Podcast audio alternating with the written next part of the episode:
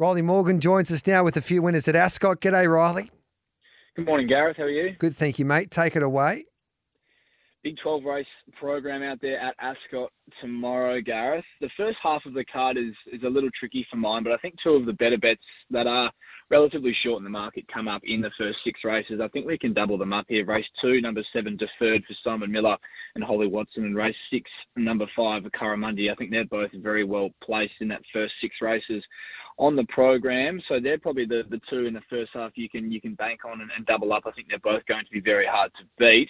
Race seven, number one, defending at a big price here in a West Speed Platinum race for the Pierce brothers. I think I think this horse is going really well, and you can pen the first up run where he dumped the rider. The trials either side of that have suggested that he's in very good order, and, and with Luke Campbell's claim gets him to the 59 kilos, is already a winner in West Speed grade with 59 and a half. So I think if if Luke Campbell can give him clear running and or get a split when he needs there in that race, it's a very open race. And he's a big price and certainly poses some each way value there at around that $13 in race number seven on the program. My best bet on the program comes up race eight, number seven, Comic Hero for, for Simon Miller.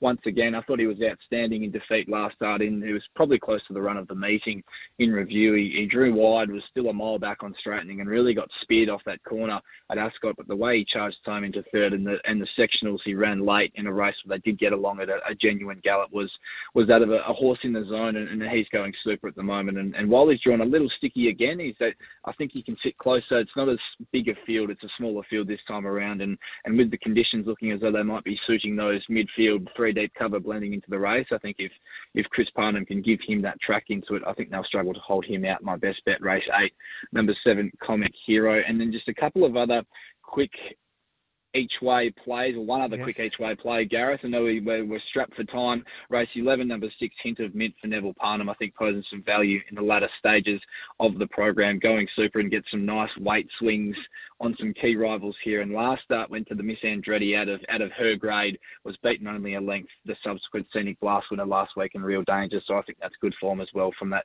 inside barrier. If Brad Parnham can can get a little bit of luck and navigate some traffic, that double figures, she's certainly going well enough to win that race. Race 11, number six, Hint of Mint.